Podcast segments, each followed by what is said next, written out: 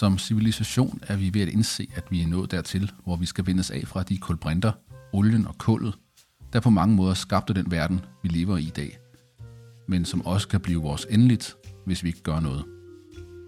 Og som alle andre afvendinger, så gør det ondt, for afhængigheden af kulbrinter stikker dybere, end vi umiddelbart vil være ved, når vi i hverdagen diskuterer om, vi dog ikke bare kan lade være med at hive mere olie op fra Nordsøen. Energi og energiproduktion er et kardinalpunkt i vores civilisations fortid og fremtid, og derfor er det noget, vi vil vende tilbage til igen og igen i fremtidige episoder af podcastet her. Men vi skal starte et sted, så lad os starte med at definere, hvad olie og kul egentlig er. Jamen, vi har sådan set med at gøre med øh, dyr og planter, øh, som for millioner år siden blev øh, døde og blev skubbet ned i jordskorpen, og så under højt tryk øh, igennem millioner år omdannet til de her øh, forbindelser, der består af især øh, brint og så øh, kvæl, øh, kulstof. Så det er, det er dinosaurjuice, vi hælder på bilen. Ja, og øh, vi kunne se det som faktisk en, en kæmpe gave til menneskeheden, som vi måske endda også opdagede på et helt og rigtigt tidspunkt i, i vores udviklingshistorie. Men faktum er, at hvis vi bliver ved med at pumpe kulbrinter op fra undergrunden, og stikke ild til dem for at uh, skabe varme og energi, øhm, så står vi med et uafstigeligt problem. Et problem, som allerede nu ser rimelig alvorligt ud. Og du kalder kulbrinter en gave til menneskeheden. Jeg vil faktisk sige måske så stor en gave, at, at det er lidt spild at brænde af. Men hvis vi tænker over det, så er det jo, når vi har øh, talt om de her øh, planter og dyr, der er blevet presset ned igennem jordskorpen, så kan man sige, at hvis vi var kommet på banen øh, med vores øh, forsøg på at blive en teknisk øh, civilisation lidt øh, senere, måske nogle millioner år senere, så var, kunne det være, at de var blevet presset så langt ned i jordskorpen, at øh, vi faktisk ikke med vores øh, tidlige værktøjer var i stand til at, at, at grave dem ud og få fat i dem. Og hvis vi tager fat i sådan noget som, øh, som de hårde kulbrænder, øh, fossil brændstof, ikke som kul, stenkul, ikke? jamen det er sådan noget, som jo har været rigtig godt til at lave nogle rigtig varme ovne og æsser, som man øh, kunne bruge til at øh, tage jernmalm og så lave til stål. Og vi kan jo se, hvordan hele vores øh, moderne teknisk civilisation jo er båret af stål i, i stort omfang. Så hvis ikke vi havde den her øh, energikilde, som kunne skabe de her store og forholdsvis høje temperaturer, der kunne smelte øh, jern, så er der mange ting, som vi jo faktisk nærmest ikke har kunne bygge i de mængder, som vi har kunnet. Der er noget, der hedder Rare Earth Hypothesis, som jeg vil garantere, at vi kommer tilbage til i større stil i, et, i en senere episode. Men meget kort fortalt fortæller hypotesen, at det er et utroligt svineheld, at menneskeheden endte lige på den her planet. Og det er ikke særlig sandsynligt, at der opstår andre civilisationer som vores, selvom universet er meget stort. Er det, er det et eksempel på det her svineheld, at vi tilfældigvis på et tidspunkt i vores udvikling kunne grave ned og begynde at finde kul, der tilfældigvis bare lige lå der, og viste sig at være super godt til at lave noget, noget ild med, så vi kunne skabe varme i en grad, så vi kunne smelte de råstoffer, som vi så også fandt. Det var mægtig heldigt. Hvad var der sket, hvis vi ikke, øh, hvis vi ikke fandt kul? Ikke så meget, måske. Ikke så meget, eller mindre. Altså, måske var det også gået langsommere. Øh, fordi man kan jo sige, jamen, hvad nu hvis... Øh, vi har jo faktisk træ til rådighed. Man kan også... Øh, man kan sådan set begynde at... Man kan godt lave kul ud af træ. Men øh, som, øh, som dem, der har prøvet at veje øh, noget trækul i hånden i forhold til stenkul, så kan man godt mærke, at der der er temmelig øh, stor forskel på massefylden. Altså, altså stenkul, det er jo simpelthen langt højere komprimeret. Det vil sige, at man får en langt højere energitæthed per, per kilo af det her materiale. Ikke? Så, så for eksempel, hvis vi går tilbage til, øh, til 1800-tallet, vi begynder at ville, øh, ville køre med, med damptog og bevæge os rundt i, i verden med jernbaner, som jo blev ret vigtigt for at kunne bringe andre øh, varer og mennesker rundt. Ikke? Jamen, så kan man godt, man kan godt køre med brændefyret damplokomotiver, men der skal godt nok meget brænde til. Og der skal godt nok skovles meget kul ind øh, af det her trækul. Og hvad ville det så have gjort? Jamen det ville så gjort, at, øh, at vi formentlig var begyndt at skove i helt øh, absurd omfang, øh, for for eksempel at lave stål, eller for at køre med damplokomotiver.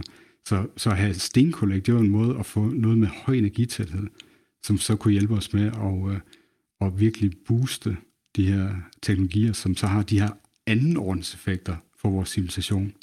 Altså for eksempel, at vi kan transportere os rundt har jo de andre effekter med, at mennesker kommer rundt, idéer kommer rundt, varer kommer rundt. Øh, Så ja, det kan godt være, at, at øh, vi faktisk kan henregne de her fossile brændstoffer til en del af rare earth. Og så kan man sige, at de faktisk også spiller en, en, en rolle i den, kan man sige, den anden ende af det, og i forlængelse af det, vi talte om på i en tidligere episode, om, øh, om at vi skulle ud af tyngdebrønden. For det er faktisk sådan, at øh, hvis nu jorden havde en lidt kraftigere tyngdefald, den var lidt større, og vi ikke havde de fossile brændstoffer, eller de havde en lidt mindre energitæthed, så er det faktisk meget svært at bygge kemiske raketter, der kan komme i kredsløb og, øh, omkring jorden og videre derfra. Så kan det faktisk godt være, at vi var blevet øh, fanget på overfladen af jorden. Så der er også noget der, som virker som en nærmest usandsynlig svinehæld, fordi det der jo er ret åbenbart, når vi opsender raketter, det er, at vi kører lige på grænsen af, hvad der kan lade sig gøre.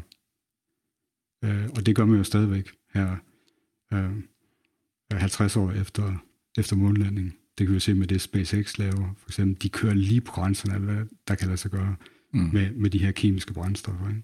Og de kemiske brændstoffer er jo for en meget stor dels vedkommende kulbrinter. Vi hælder selvfølgelig også andet på vores øh, raketter. Ren brint og ilt for eksempel, men, men i mange år øh, har et af de mest effektive brændstoffer jo trods alt været altså grundlæggende set petroleum. Ja, altså det, det, øh, det man kalder RP1 uh, øh, Rocket Petroleum One, det, har, det, har, det er let at håndtere, og det har en øh, ret høj energitæthed. Og brint er selvfølgelig i princippet et mere effektivt brændstof, men brint fylder meget mere. Og det øh, kan man tydeligt se på rumfærgen. Den store orange tank, det er en kæmpe øh, øh, brændtank mestendels. Og den er så stor, fordi at man skulle have plads til at brænde. Så, så der er simpelthen noget med den her tæthed øh, af, af energien i, øh, i kulbrinterne, som er simpelthen, det, det er enormt tiltrækkende. Og det forstår man godt, hvorfor at vi så i, især nok i 1800-tallet overgang til 1900-tallet begyndte at gå ned ad den her sti og udnytte det her, fordi der er simpelthen nogle kæmpe fordele ved, ved kulbrinterne. Så den civilisation, som kulbrinterne i høj grad med til at skabe, som vi kalder den vestlige civilisation, eller hele den globale civilisation i dag, er så også den civilisation, som i den grad kan komme til at lide under øh, CO2 og drivhuseffekten og den globale opvarmning. Øh, og det er jo ironisk nok. Men når vi taler om CO2, og når vi taler om olie for tiden, så er det meget sort-hvidt, synes jeg. Der er ikke nogen tvivl om drivhuseffekten, der er ikke nogen tvivl om global opvarmning, der er ikke nogen tvivl om, at der er menneskeskabt. Det skal vi slet ikke diskutere, og det skal der gøres noget ved, og det vender vi også tilbage til en anden episode. Men omvendt set er vi jo, altså vi er jo født ud af olien. Alt det, vi kalder vores liv i dag, er baseret på, øh, på kulbrinter. En ting er brændstofferne, det er, at vi kan flytte os rundt. Så kan man diskutere, om vi skal flytte os rundt i den grad, som vi gør i dag, om vi skal flyve så meget, køre så meget bil. Det kan vi godt øh, diskutere. Men det er jo ikke det eneste, der er skabt af kulbrinter i vores civilisation. Hvis jeg kigger rundt omkring mig her, så vil jeg skyde på, at 40-50 procent af de materialer, jeg ser, er forskellige former for plastikmaterialer. Plastikmaterialer er grundlæggende set kulbrinter. Det er skabt på baggrund af olie. Hvis man øh, fejler noget og indtager medicin, jamen så skal man også gøre sig klart, at store dele af farmaindustrien også forbruger relativt store mængder af kulbrinter, og i sidste ende udvundet som, som olie ikke? Af, af, af jorden.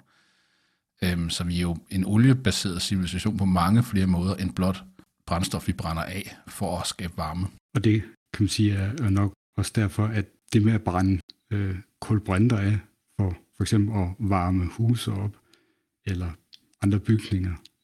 Det er jo faktisk en ekstrem øh, lidt effektiv måde at bruge øh, den her øh, energiform på. Altså vi tager noget, vi tager den her kemiske bindingsenergi, kulbrinterne, og så omformer vi faktisk det til den laveste form for energi, øh, energi på energistivelse, øh, som er varme. Ikke? Altså varme, det er, det er affaldsenergi. Og det, det, vi bruger ret mange af de her kulbrinter, den her gave fra jorden til at bare lave varme, og det, det er jo virkelig ærgerligt. Så man siger, der, er, der er nok noget at arbejde på der, hvor at, at de her formål, som, øh, som virkelig ikke udnytter potentialet i kulbrinteren, at der kunne man sætte ind, og så øh, begynde at, at arbejde endnu mere aktivt på at finde andre løsninger.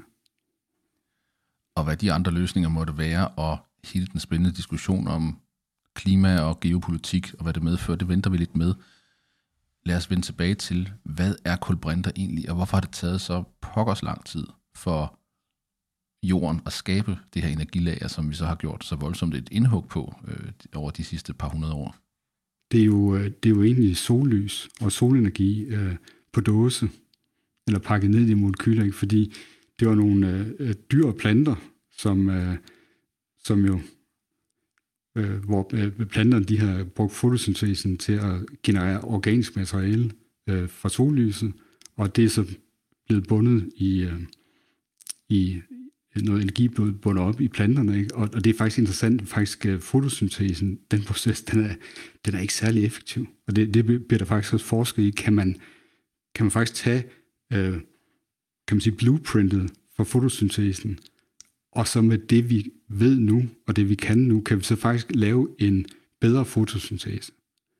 Og man kunne sige, den skitse kunne sådan set overføres her på, på, på hele området for kulbrinter og sige, jamen, kulbrinter har sådan set lært os noget om, hvad der kan lade sig gøre øh, teknisk, og hvad, hvad vi kan bygge, og hvordan man kan gøre ting. Ikke? Som sagt tidligere, det, det er nok muliggjort, øh, stenkul har muliggjort, at vi kan lave stål i, i rigtig store mængder, især op gennem 1800-tallet, og hvor man fik bygget virkelig meget infrastruktur med det. Øh, sådan noget som de flydende komponenter med, med de, de flydende brændstoffer, benzin, olie og de her ting, jamen det har jo så gjort muligt, at vi faktisk har de her transportnetværk, som kan nå helt ud i, i yderkanterne af, af, af, vores, øh, af vores geografiske udbredelse, og som har den her fantastiske, øh, jeg vil simpelthen kalde det likviditet. Ikke? Altså, at, øh, at øh, flydende brændstof, det, øh, det kan man tage med rundt, og det kan overføres mellem forskellige parter. Det er enormt øh, stabilt at opbevare. Det er nogle fantastiske egenskaber. Ikke? Så man sige, det, det man kunne gøre her, det er, og det er nok, øh, det man siger, der er vores civilisations udfordring nu, det kunne være at tage det blueprint og de ting, vi har lært af kulbrinterne, og den gave, der var til os i jorden, og så uddrage læringerne, og så finde ud af, hvordan kan vi så bygge noget, der faktisk er bæredygtigt øh, i forhold til øh, klodens fremtid kun et første skridt på den rejse, hvis man gerne vil udnytte det, vi ved nu om forbrændingsmotorer og øh, den infrastruktur, vi har for kulbrinter. Kunne det være at udvinde CO2 fra luften, øh, og så skabe syntetiske kulbrinter, som vi kunne bruge som brændstoffer? Ikke nødvendigvis som den lange løsning, men måske en løsning på den lidt kortere bane. Ja, det kunne være en øh, helt helt en mulighed. Der er jo også nogen, der arbejder på det. Altså, der, der er carbon capture teknikker, og der er også øh, nogle arbejder på, netop på de her teknikker på at sige, kan vi simpelthen hive CO2 ud af atmosfæren, og kan vi så lave det om til, øh, til kulbrinter, og som vi har talt om, jamen det kræver så energi. Øh, vi får ikke noget gratis der. Det vi får gratis dog, det er jo netop, at vi har solen, som øh, genererer så mange gange mere energi, end, end vi er i stand til at forbruge, og også, øh, kan man sige, hele biosfæren er i stand til at bruge. Og, og det har netop noget at gøre med, hvor faktisk ineffektiv øh, fotosyntesen er. Altså det er kun en brøkdel af den, det sollys, øh, der rammer jorden, som faktisk bliver brugt til, at øh, øh planter og træer og busker osv., de går. Øh, så, så, så det kan man sige, der er et kæmpe udnyttet potentiale i solenergien der, til måske at tage og sige, jamen, kan vi så få bundet nogle af de her øh, øh, molekyler sammen igen i, i nogle øh, flydende forbindelser nok især. For jeg, for jeg tror, det er virkelig, det er der, hvor den, det, det store spring og den store værditilvækst, den skete, det var at gå fra de, øh, kan man sige, bruger det faste, altså kul især, til de flydende, ikke? fordi de flydende har netop, altså i kraft af de flydende, den her likviditet, de kan, de kan overføres, de kan bruges alle mulige veje. Altså der er en grund til, at, at, øh, at, øh, der skete noget med, med krigsførelsen i det, i det 20. århundrede, også mobiliteten i den. Jamen det der med, at man kan have herrer, der bevæger sig over kæmpestore øh, øh, landområder, fordi man kunne medbringe sin egen energi. Ja. Man kan sige, det, det har så øh, gjort stor, der har været stor destruktion af det, men den samme teknologi, som, øh, som øh, bliver brugt til det, bliver så også brugt til at bringe varer ud i, i den yderste udkant af, af verden. Ikke? Mm. Kan vi forestille os en verden, hvor kulbrinter ikke indgår, hverken som brændstof eller som materiale i det hele taget? Det vil jeg have svært ved. Mm benzin er enormt energitæt, og det er en god energibærer, men når man omsætter benzin til for eksempel bevægelse, øh, så taber vi voldsomt meget energi igen. Der, er meget, der produceres meget varme, og det giver et, et stort tab. Og jeg mener, det er noget med omkring 20% af energien i benzin i en øh, forbrændingsmotor bliver egentlig omsat til bevægelsesenergi. Resten det forsvinder som varme. Det er jo ikke specielt effektivt. Så, så fordelen med flydende kulbrinter er jo hovedsageligt, at de kan transporteres nemt, øh, at de kan bringes ud til de fjerne ender, ender af civilisationen og gøre nytte der. Øh, og det er måske også der, vi vil se den sidste brug af flydende brændstoffer på den måde, fossile brændstoffer, det vil være i kanten af, hvor infrastrukturen øh, rækker. Jeg tror, vi går til el i, i de mere øh, tæt befolkede områder, fordi den infrastruktur har det også ret godt, og den kan udbygges nemt. Men jeg er enig med dig i, at øh, flydende kulbrinter vil være i lang tid fremover være en øh, praktisk foranstaltning. Det, det handler om, det er, at vi skal for pokker se at frembringe den, uden at det trækker den op af et endeligt, et finit lager i jordskorpen. Og vi skal holde op med at bidrage til en mætning af atmosfæren med CO2, fordi det fungerer i hvert fald ikke. Nej, og jeg tror faktisk, at den her øh, differentiering eller nuancering er vigtig. Mm. Bare at, at afskaffe kulbrænder, det dur ikke. Men det handler så om, at, at, som brændstof for eksempel. Det handler om, men så handler om at finde ud af, i hvilke sammenhæng giver de stadigvæk bedst mening. Og jeg er enig, det er nok ude i yderkanten af vores netværk, og altså især geografisk, at, at det giver mening. Fordi de andre teknologier, som, som øh, elektricitet kræver, kræver tæthed, det kræver infrastruktur, der skal vedligeholdes. Det er, man kan sige, der indgår flere øh, tekniske dele i sådan et, et, netværk, hvor at, øh, at, at kulbrinteren på den måde, altså de flydende brændstoffer igennem, det er sådan en, en, en enklere teknologi at bruge ude i yderkanten. Man kan så sige, at hvis vi kunne tage øh, CO2 ud af atmosfæren sammen med øh, solenergi, og så få flydende kulbrinter, så kunne det jo principielt også være en måde, hvorpå at vi kan udjævne mængden af solenergi og mængden af for eksempel vindenergi. Fordi at kulbrinter, de faktisk er en stabil måde at opbevare det på. Ikke? Mm, og det vil være CO2-neutralt. Ja. Om ikke andet. Vi vil måske ikke nedbringe mængden af CO2 på den øvelse, men det vil være CO2-neutralt. Øhm, så, så længe vi kan få energien 100% bæredygtigt. Fordi hvis vi ikke kan bruge solenergi, eller vindenergi, eller en anden form for vedvarende energi, øh, så vil vi igen tilføre CO2 til regnskabet, og så vil det sådan set ikke batte mere, end at vi så sparer på de, øh, de globale lager af, af olie. Og det kan måske øh, perspektivere os med en anden form for brændstof, vi har talt om tidligere med, med, med brint, og der er også tale om at bruge øh, brint i, øh, i biler for eksempel. Det er noget, som Toyota satser på. Der er også andre bilfabrikanter, der er ved at komme med på det. Der er så bare lige det problem, at øh, man jo så skal have fremstillet noget brint. Og den måde, det meste brint, det bliver fremstillet på øh, industrielle dag, det er ved hjælp af vanddamp, hvor man så skal bruge en kulbrinte for at få det fremstillet brinten.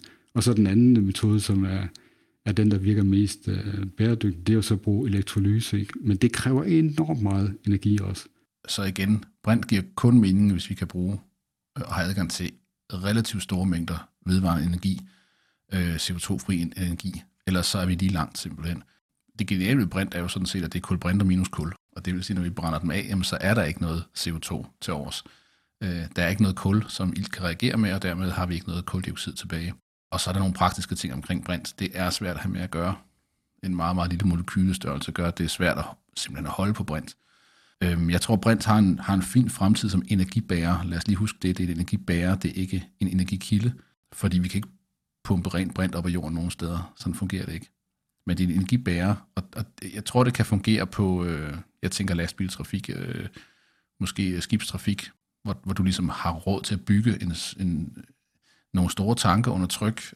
Jeg tvivler meget stærkt på, at Toyotas øh, eventyr med personbiler bliver til noget, hvis jeg skal være helt ærlig, men det kan vi tage op senere. Jeg tror, at strøm simpelthen vinder den kamp. Det er så meget nemmere at have med at gøre, og vi har et meget, meget mindre tab, når vi snakker elbiler, end når vi snakker hele brintforsyningskæden. Man kunne måske sammenligne brint med øh, første generations, eller de faste kulbrinter, i den forstand, at det, det virker som om brint kræver lidt noget skala, eller nogle lidt større enheder, eller fartøjer, eller køretøjer, som du taler om, for at de giver mening, lige så vel som at en kulfyret personbil ikke giver mening.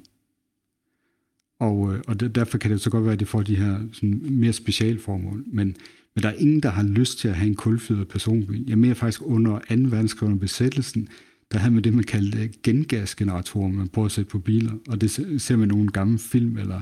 Man ser det typisk i Matador på grisebilen, at der blandet monteret en generator.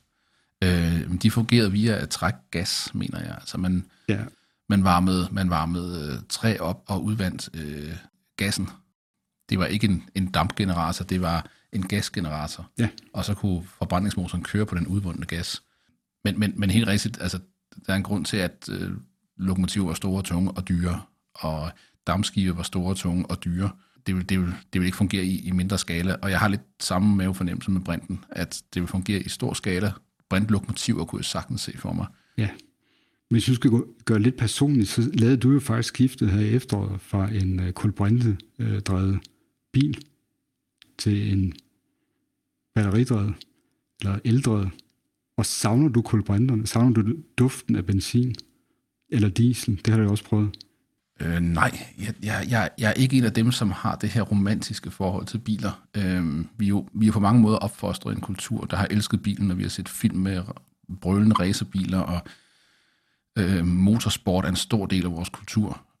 Øh, og det kan jeg godt forstå, det kan være svært underholdende, men, men, men jeg har ikke internaliseret det i den grad, at jeg på nogen måde savner det. Tværtimod vil jeg sige, at jeg altid siden min første bil har været en lille smule skuffet over øh, den rustikke del af hele øh, ideen om at drive et persontransportmiddel med kulbrinter, det er en meget, meget kompleks teknologi, der skal til. Moderne motorer er ufattelig komplekse. De er jo ingeniørmæssigt vidunder i sig selv. Det det er helt fantastisk, at vi kan skabe noget så præcist, så holdbart og så effektivt som en moderne benzin- eller dieselmotor.